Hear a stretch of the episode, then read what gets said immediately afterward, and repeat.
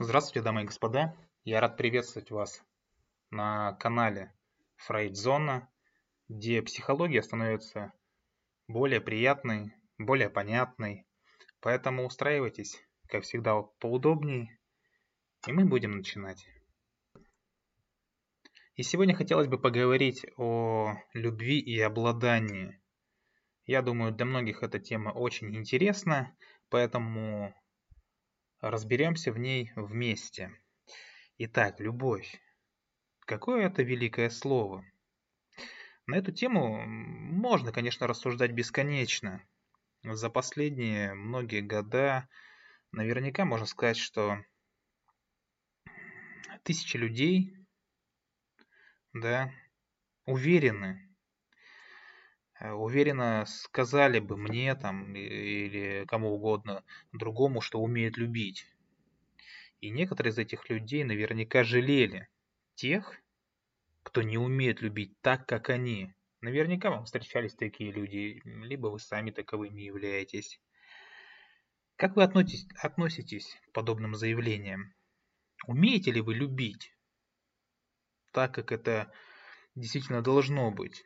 Любите ли вы детей, э, скажем, вашего спутника жизни, ваших родителей, друзей?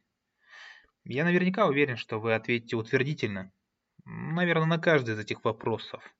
Но в то же время в вашем голосе иногда могут прозвучать нотки неудовлетворенности, будто вы хотите что-то добавить, Например, да, я люблю своих друзей, но мне кажется, наши отношения не совсем отвечают моим представлениям. Э, я так хотел бы что-то изменить в них, но что и как? И так говорят большинство людей. Они начинают отдавать себе отчет в том, что это неудовлетворенность. Она гложет их э, с каких-то давних пор, давних времен, и они чувствуют, что где-то что-то может быть лучше. И великий закон любви – это самый важный, естественный и духовный закон из всех, еще раз повторяю, из всех существующих на земле. И для того, чтобы сделать вас счастливыми, благодаря ему возможны необычные вещи, скажем даже необычайные вещи – но для этого вы должны сделать все, чтобы ввести этот закон в свою повседневную жизнь. Что же такое любовь? Истинная, большая, всем сердцем. Любовь необусловленная и всеохватная. В, ну, скажем, в этом касте я говорю главным образом о любви к другим, поскольку это идеальное средство для осознания того, что такое любовь к себе. Мы любим других точно так же, как любим мы себя, и в такой же степени. И если вы всех вокруг ненавидите, то, скорее всего, вы ненавидите самого себя. Любить истинно – это означает уважать свое жизненное пространство. И, естественно, жизненное пространство других. Признавать за собой и за другими право быть просто людьми, со своими потребностями, данностями, верованиями, недостатками, достоинствами, принципами и желаниями, страхами, слабостями, какими-то уязвимостями, индивидуальностью в конце концов. Не судя и не обвиняя, направлять и поддерживать, ничего не ожидая в ответ. Именно это и означает любить истинно отдавать ради удовольствия, отдавать, ничего не ожидая в ответ, принимать, констатировать, даже если не согласен или пока на данный момент не понимаешь чего-то. И начиная, скажем, с сегодняшнего дня, вашей новой задачей, вашей новой задачей в жизни будет научиться любить, и любить именно сердцем. Ведь до сих пор у нас э, лучше всего получалось любить головой.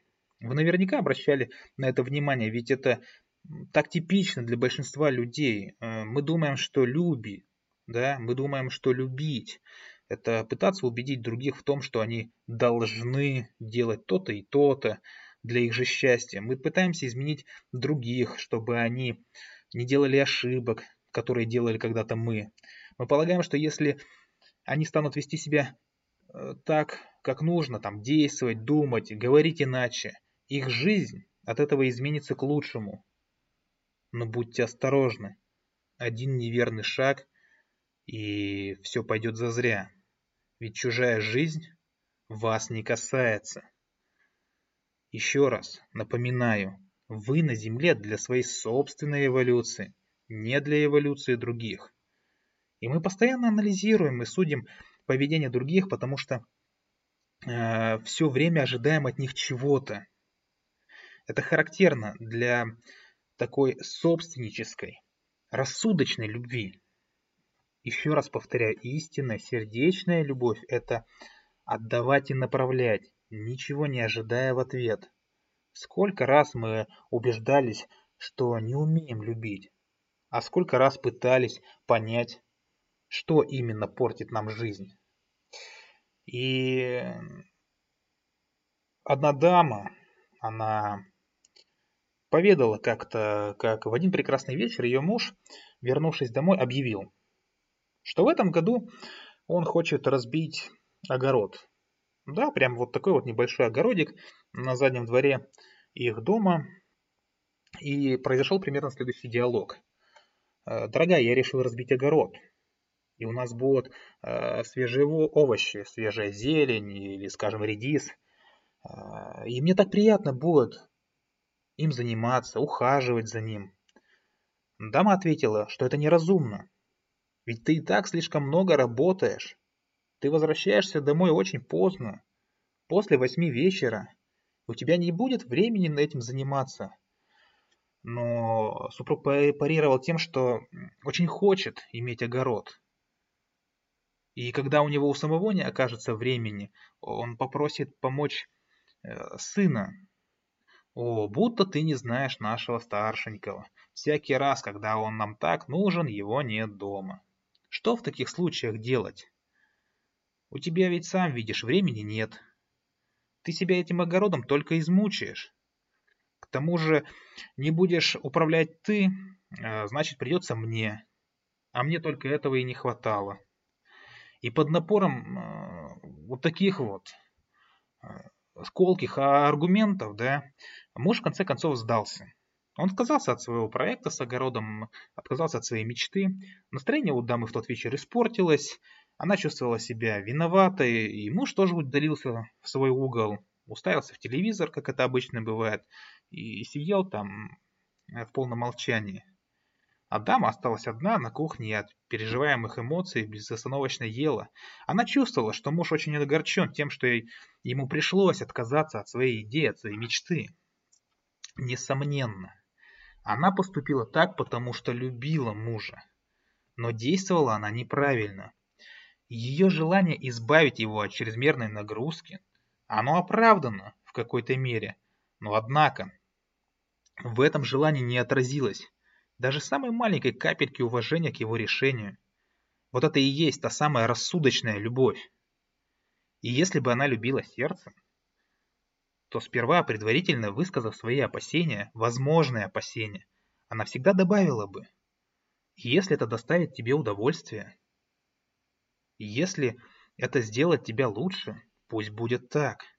И если у нее действительно не окажется свободного времени и через несколько недель огород будет заброшен, как это может ее затронуть? Ведь любить без усилий – это принимать желания другого, даже если мы их не разделяем, или в какой-то момент мы их не понимаем. И вполне возможно, что муж сумел бы лучше организовать свое время и возвращаться домой несколько раньше, для того самого удовольствия э, повозиться буквально в паре грядочек, понаблюдать, как растут э, листья салата или, скажем, редис. И если за отсутствие времени или каких-то быстрых видимых результатов он действительно вскоре забросил бы огород, то все равно он был бы счастлив, поскольку он осуществил задуманное. Он пробовал свою мечту. И можно привести подобных примеров сотни и даже тысячи. Любить – это уважать жизненное пространство другого. Всякий раз, когда мы пытаемся управлять другими, менять или контролировать – привычки других людей, действия, их речь, даже иногда мысли или реакции. Мы вторгаемся в их жизненное пространство, а нарушая жизненное пространство другого, вы неизбежно наносите ущерб. И в первую очередь наносите ущерб себе. При взаимопроникновении жизненных пространств люди задыхаются от энергии друг друга. Ведь все, что есть на Земле, нуждается в своем собственном жизненном пространстве, чтобы расти и развиваться. Если вы выкопаете одну яму и разом туда посадите 10 деревьев, то чего можно ожидать? Явно они не прорастут, а если и прорастут, то они будут очень чахлыми, многие из них погибнут. Тоже относится и к человеку. Жизненное пространство оказывается фактором капитальной важности. Чем больше мы любим себя, тем яснее нам наши истинные потребности, и тем тверже мы их отстаиваем, и тем больше нам нужно пространства.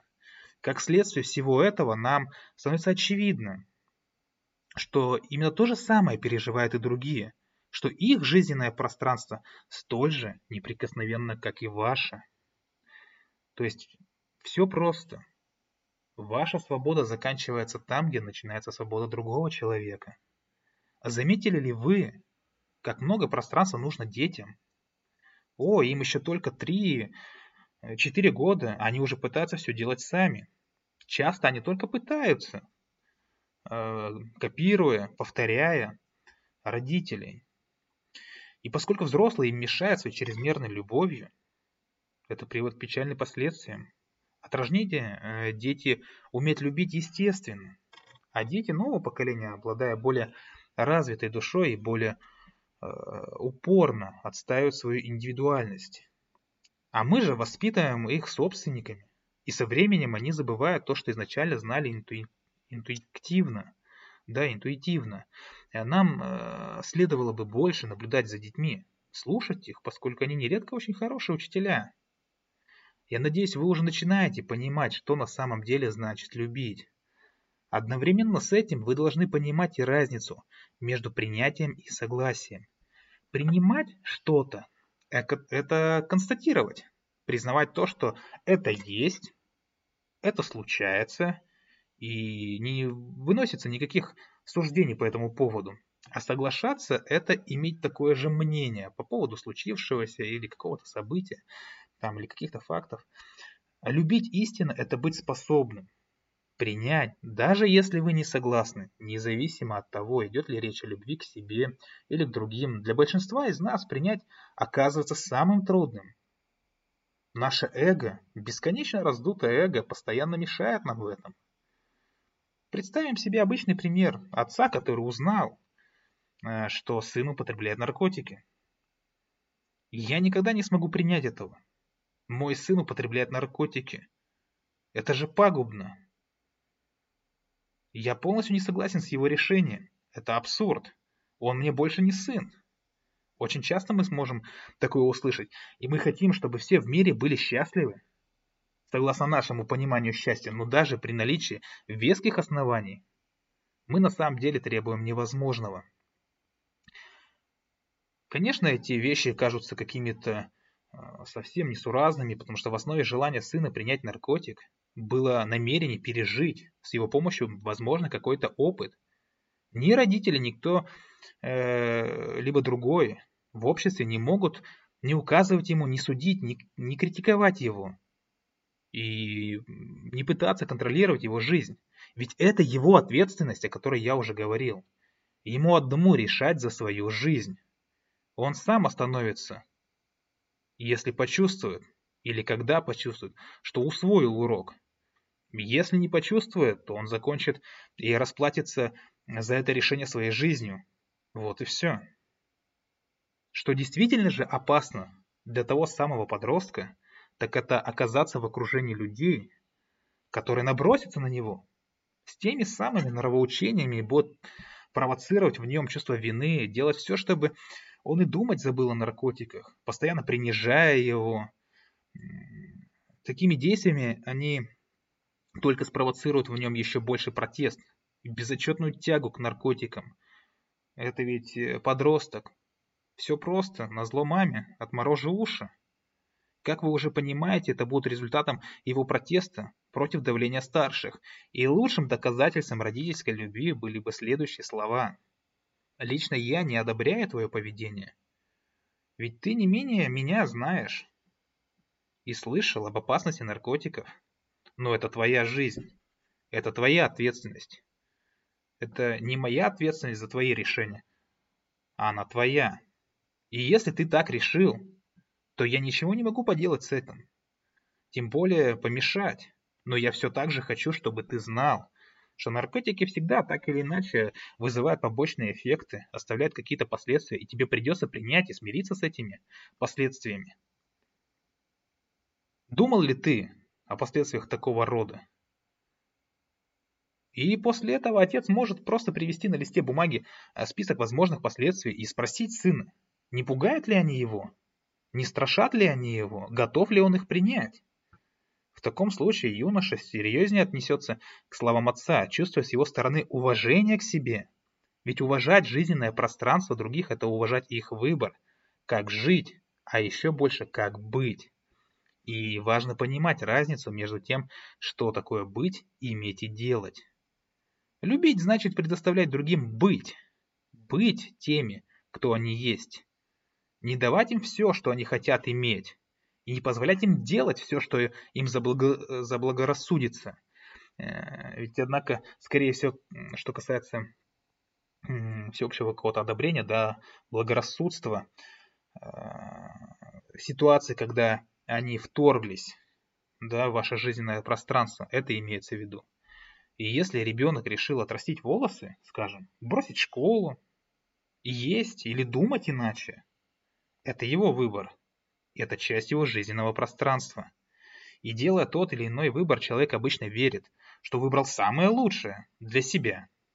Вот почему важно принять его решение. Если один из близких скажет вам, «Я решил сделать то-то и то-то», но его решение вам не нравится, вы не должны пытаться отговорить его. Вам лучше ответить, если ты считаешь, что это сделает тебя счастливым, то делай это. Я люблю тебя таким, какой ты есть, и для меня главное видеть тебя счастливым. Но уверен ли ты, что ты хочешь сделать именно это? Думал ли ты о последствиях? Убедился ли, что можешь взять их на себя? Если да, то остальное совсем не важно. Есть такой фильм, называется «Святоша», в главной роли с э, Эдди Мерфи. Так вот, на многие просьбы он отвечал именно такими словами. «Э, уверены ли вы в этой просьбе? Тебя это сделает э, лучше? Будет ли тебе лучше от этого? Все, естественно, отвечали «да», и он выполнял их э, желания. То есть это очень важный вопрос. И если это делает тебя счастливым, то остальное не важно. Представляете, вот какую роль эта фраза может сыграть в отношениях между людьми? Вам приходилось когда-нибудь слышать что-то подобное в своей юности? Хотели бы вы, чтобы с вами обращались так же? В юности ваши родители? Я думаю, я знаю ответ. Можем взять и любой другой пример. Например, ребенок рассказывает родителям, или муж жене рассказывает, или жена мужу рассказывает, неважно. Какую-то там несуразицу, околесицу, несусветную чушь с единственной целью получить согласие на какой-то сомнительный поступок.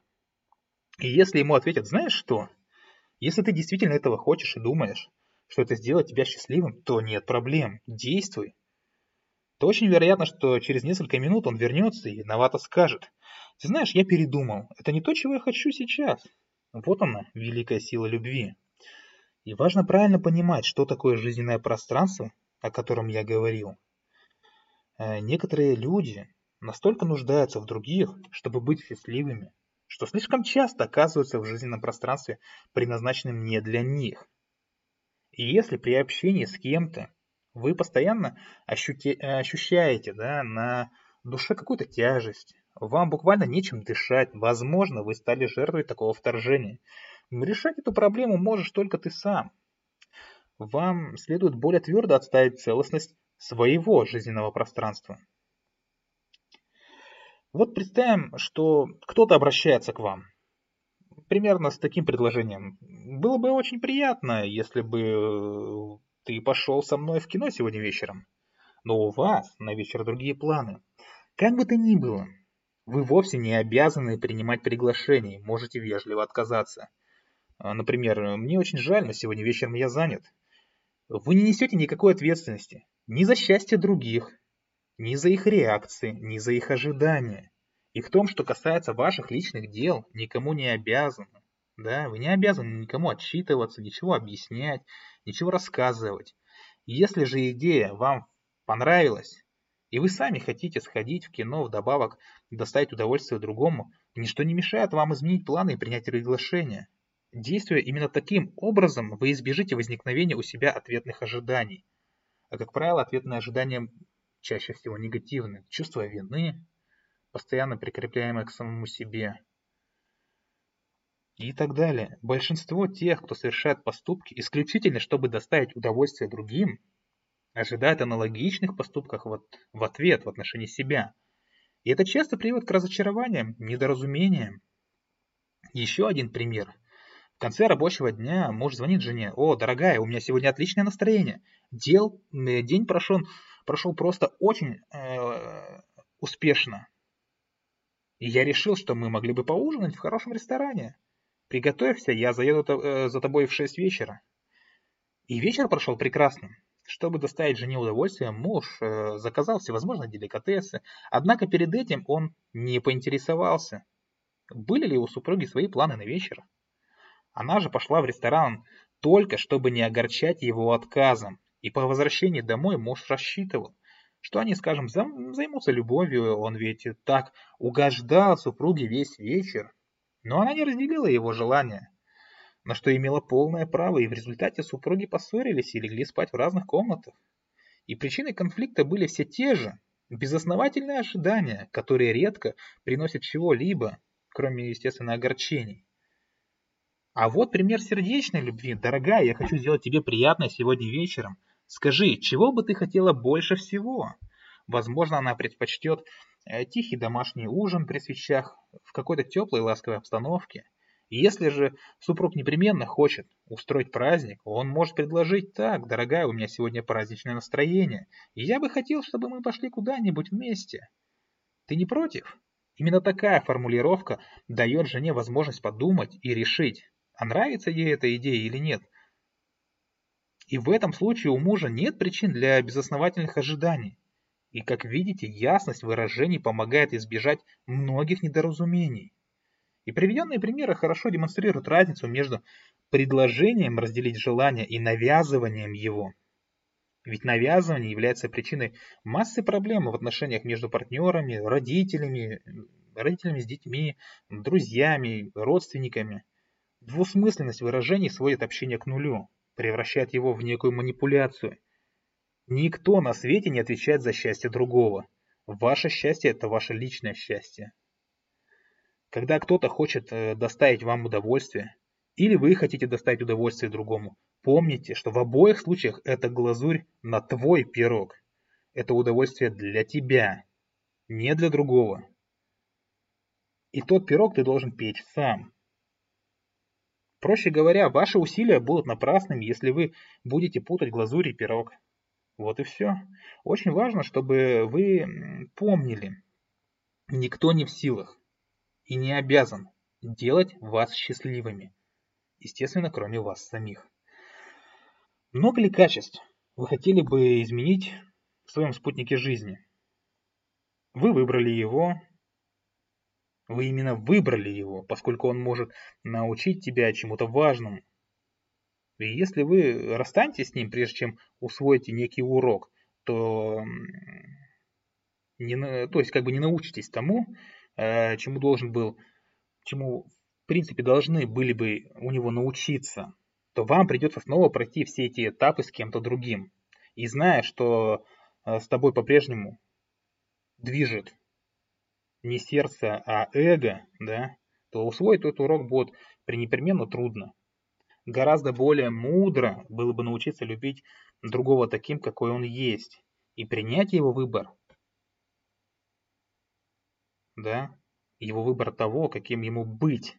Однако даже приняв друг друга и признав каждый свою ответственность, партнеры могут решить расстаться, да, и такое тоже бывает. Но они поняли, что усвоили то, чему должны были научиться вместе. И в этом случае расставание всегда происходит в гармонии и любви. Они и в дальнейшем остаются, как правило, друзьями. Потому что расставание следствие раздора, когда супруги не смогли ни принять, ни вынести друг друга, можно сравнить э, с бегством. И позднее им придется отвечать за это. Невозможно вечно избегать той или иной жизненной ситуации. И до тех пор, пока мы все не научимся жить друг с другом в любви, урок будет повторяться снова и снова. Я могу привести совершенно другой пример, который с дамой, которая считала, что любит сердцем, но на самом деле любила рассудком и потому питала безосновательные надежды. В преддверии дня рождения очень дорогого ей человека она бегала множество магазинов в поисках некой вещи, которую давно мечтала купить для себя, заранее решив, что подарок обязательно должен понравиться. Однако, когда она вручила его другу, тот отреагировал без ожидаемого восторга. И дама была обижена и расстроена. Наверняка вам знакомы этот пример. Она потратила столько энергии, столько времени, сил, денег, чтобы доставить ему удовольствие, а он, посмотрите, как отреагировал. И она э, забрала ответственность его ожиданий себе. Именно таковы последствия рассудочной любви, безосновательных ожиданий. И если вы хотите доставить удовольствие подаркам ко дню рождения или, скажем, какому-то другому празднику, спросите, чего хочет тот человек. Я хочу сделать тебе подарок, который доставил бы тебе удовольствие, и располагаю, скажем, какими-то средствами. И даже если денег у вас не так много, помните, важно намерение.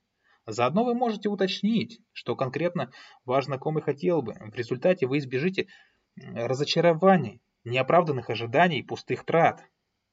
Может быть, э, ваш знакомый вообще не захочет подарков? Он ответит, нет, мне не нужно э, никаких подарков. Все, что надо, у меня уже есть. Не покупай ничего, ведь мне достаточно всего лишь твоего присутствия. И вам остается только выразить уважение к его выбору. И раз ты так хочешь, э, то тебе виднее. И для меня главное, чтобы вы были дов довольны, да, счастливы. Не хочешь подарков, значит не хочешь.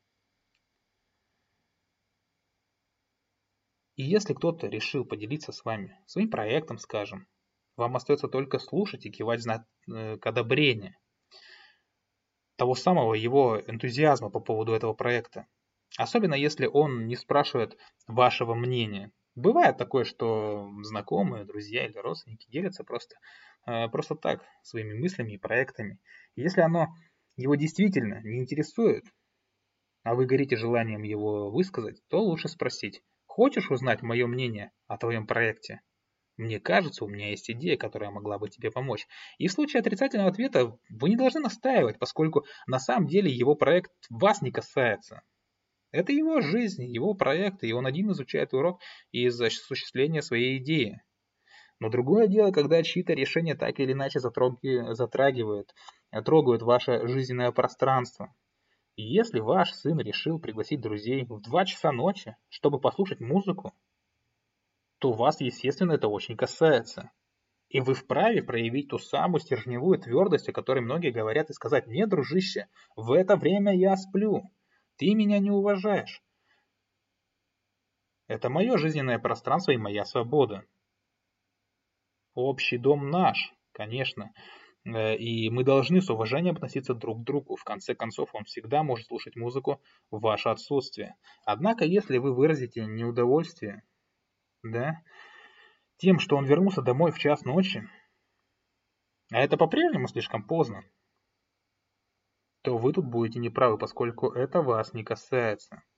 Ведь это его жизнь и жизненное пространство. Завтра утром он проснется не выспавшись, и он один будет расплачиваться за последствия тогда вы испытаете желание изменить его или э, кого-то, скажем, повлиять на него. Спросите себя, как отразится это на вашей жизни, на вашем бытии. Вам от этого будет лучше? То, что этот человек изменится. Как это отразится на моей жизни?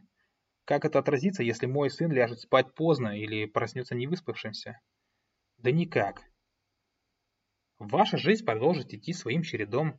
в ваших повседневных делах ничего не изменится, при условии того, что не будет затронуто ваше жизненное пространство. И если вы хотите узнать, какой урок вы должны извлечь из желания изменить другого человека, то спроси себя, а что страшного для меня в том, что он не изменится? И благодаря поведению другого ты только что распознал один из своих страхов.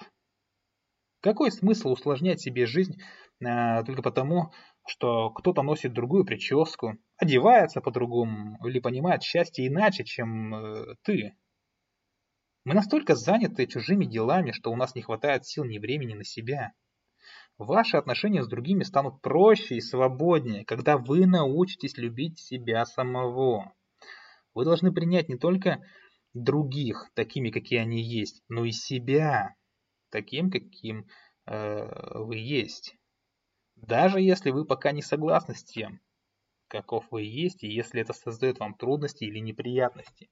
И осознав это, ваш нынешний характер является причиной, э, что ваш да, жизненный характер является причиной ваших проблем, каких-то страданий, страхов, неудовлетворенностей.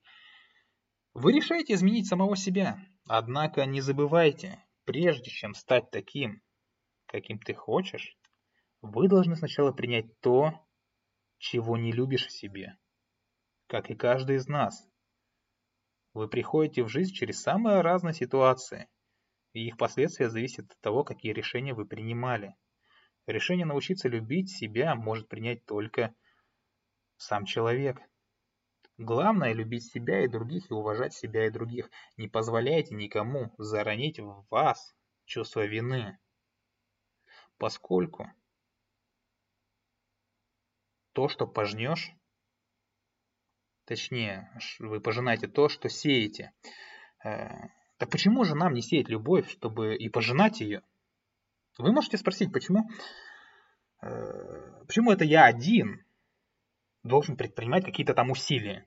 Почему остальные ничего не делают, живут там э, как хотят, напрягают постоянно других, заставляют их выполнять какие-то там поручения? Вполне резонно. Возможно, вы думаете, что если другие станут э, вежливее, терпеливее и предупредительнее и приятнее с вами, то вам будет легче изменить свое поведение. Это то же самое, что сказать, пусть другие посеют морковь, а я с удовольствием ее съем. Чего вы хотите? Вы должны решать сейчас. Иначе даже то, что вы собираетесь пожинать, э, как бы еще не взошло, не выросло потому что вы ничего не посеяли. Ведь если ты, э, скажем, хочешь морковки, вам ее сначала нужно посадить. И вы будете уверены, что урожай придется вам по вкусу, если вы все делаете правильно. И чтобы пожинать любовь, вы должны сначала ее посеять. Это все логично и просто. И сама любовь обладает великой целительной силой. Она вибрирует. Когда вы преисполнены любви, ее вибрации исходят от тебя с такой мощью, что люди чувствуют ее. Вот почему им хорошо в вашем обществе. В такие моменты они кажутся тебе а, другими. Весь окружающий мир кажется вам другим, но это лишь результат излучаемых вами вибраций. И больше не надо пытаться изменить э, другого человека, больше не надо менять самого себя. Как говорится, можно отпустить вожжи, отпустить ситуацию, когда вы перестанете сопротивляться и полностью доверитесь этой мудрости, начнется ваша трансформация и эволюция. Вы сами убедитесь, любовь творит чудеса. Чем больше вы любите, тем больше одерживаете побед, и тем меньше от вас требуется усилий. И это укрепляет желание продолжать. Не забывайте, когда вы судите или критикуете кого-то, вы тем самым утверждаете, будто вы один, в центре Земли, а другие нет, а другие на окраине. Каждый человек, даже самый страшный убийца, изначально рожден любить и быть любимым. И в жизни нет злых людей, есть только несчастные. Принимая собственные страдания и страдания других, значительно легче принимать ситуации, которые могут показаться слишком страшными и жестокими. Видя страдания на улице, на лицах преступников, скажем, вы чаще принимаете его и легче принимаете его, даже если не одобряете его поведение. Э, Примите и то, что он, со своей стороны, тот самый отпетый убийца, пожинает то, что посеял. Когда он через страдания осознает последствия своих действий, трансформация может начаться и в его жизни. Вы пожинаете много любви уже в процессе обучения любить других и себя самого. Это как учиться танцевать. Чем больше вы дисциплинированы, чем больше вы занимаетесь, тем лучше у вас получается, больше шансов добиться успеха. И если у вас, скажем, например, есть дети, желательно обучать их правильному пониманию любви с самого раннего возраста, с младенчества и даже со времени беременности. Мать может всегда заранее обещать ребенку, что будет относиться к нему с уважением, что он сам будет принимать решения в своей жизни. Ребенок в этом случае будет намного более жизнерадостным. После рождения обучение продолжится, и он узнает, что все в его жизни происходит по его выбору, что он сам притягивает к себе события и людей. Слушать рассказы о любви и ответственности с самого начала своей жизни – вот настоящая привилегия для ребенка. В то же время ничто не сравнится по силе воздействия с родительским примером. Если вы по характеру уравновешены и оптимистичны, и у вас есть все шансы передать эти качества ребенку, в этом случае вы на годы вперед станете для него примером, тем самым примером для подражания наставникам. А как известно, насколько важно в юности иметь рядом взрослого наставника, которого ценишь и уважаешь. А для того, чтобы проще понять э, все, что я сказал, весь каст, вот вам несложное упражнение – Первое, вам нужно придумать ситуацию, в которой надо было бы ответить на вопрос. Можете даже ситуацию не придумывать. Можете просто прямо сейчас ответить на вопрос. Что бы сделало меня счастливым в данный конкретный момент? Второй, э, второе упражнение. Можете сделать себе приятное. То есть наметить какие-то шаги и выполнять действия по этим шагам, которые доставили бы тебе большую радость. Третье. Должны придумать себе ситуацию. Ну, на этот раз с участием другого человека. И спросить его, что доставило бы тебе радость? И если он выскажет какое-то желание, уточнить, каким образом это желание способствует его бытию. И прими его стремление быть тем, кем он хочет быть даже если вы не понимаете или не согласны. Однако, если он попросит чего-то требующего от вас, а, скажем, материальных расходов, времени или каких-то сил, желательно уточнить, сколько нужно тратить, э, да, сколько вы готовы потратить э, и в средствах, и в времени, и в жизненных силах, да. И ни в коем случае вы не должны выходить за рамки какого-то разумного и ущемлять свои собственные потребности. Истинная любовь еще раз повторяю, начинается с себя самого. И когда вы остановитесь наедине со своими мыслями, то вы можете повторять следующее утверждение до тех пор, пока не почувствуете себя готовыми. Я уважаю и принимаю желания и мнения других, даже если я не согласен или не понимаю. Вследствие этого я получаю все больше и больше любви. Еще раз. Я уважаю и принимаю желания и мнения других, даже если я не согласен или не понимаю. Вследствие этого я получаю все больше и больше любви. Но я на сегодня заканчиваю. Любите психологию, изучайте психологию. Всего вам доброго и до свидания. А, также хотел напомнить, что в описании э, к ролику будет ссылочка на телеграм-канал. Заходим, подписываемся, задаем вопросы, получаем ответы и радуемся жизни. Еще раз всего доброго и до свидания.